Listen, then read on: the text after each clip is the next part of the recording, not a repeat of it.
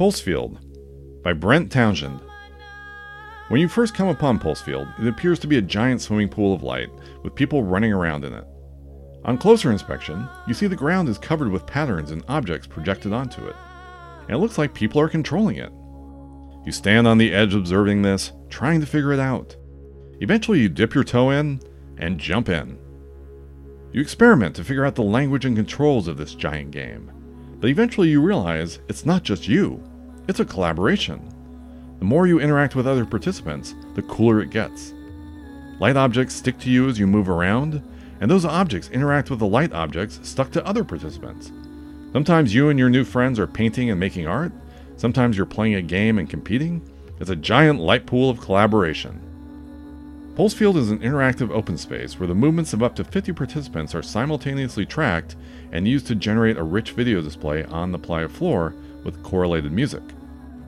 It's designed to facilitate and encourage interaction between participants and groups, especially those that are just meeting. It has 18 different modes of operation that have been designed to facilitate those interactions. The experience changes from physics based liquid simulations, where the participants act as colored oil being dragged into a liquid, to more game like modes that encourage teamwork, to music based modes that reward cooperative behavior. The common philosophy of these modes is to gently guide people through the three phases of engagement the artist has seen with prototypes observation, participation, and collaboration. This maintains the interest of participants and hopefully has them making new friends.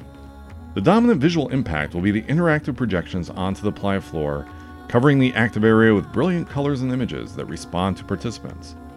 One of the guiding principles of the design of the Pulsefield was to make the technology behind the piece as invisible as possible.